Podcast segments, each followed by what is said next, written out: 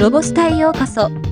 この番組は、ロボットスタートによる、ロボット、AI、音声業界のニュースをお届けする番組です。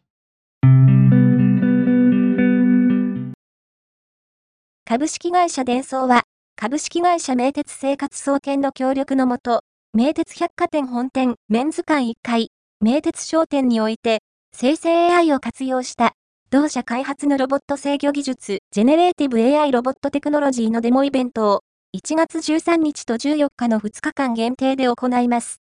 同イベントでは、ジェネレーティブ AI ロボットテクノロジーを使用した同社の小型協働ロボット、 COBOTTA が、販売員として、名鉄商店のお土産コンシェルジュとともに接客を行い、ユーザーとの会話から得た情報と、事前にインプットされた商品知識を活用しながら、名鉄商店で取り扱う地域ゆかりの商品を、その場で提案するというものです。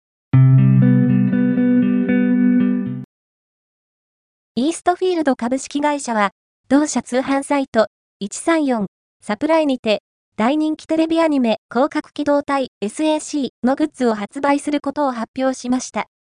これらの商品は、プロダクション IG 制作によるテレビシリーズ、広角機動隊スタンドアローンコンプレックスの最終話である第26話の初回放送から20周年を迎えるにあたり、発売されるものです。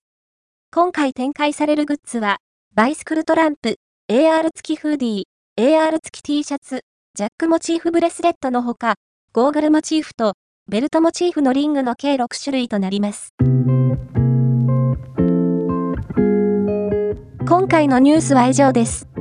もっと詳しい情報を知りたい場合、ロボスタで検索してみてください。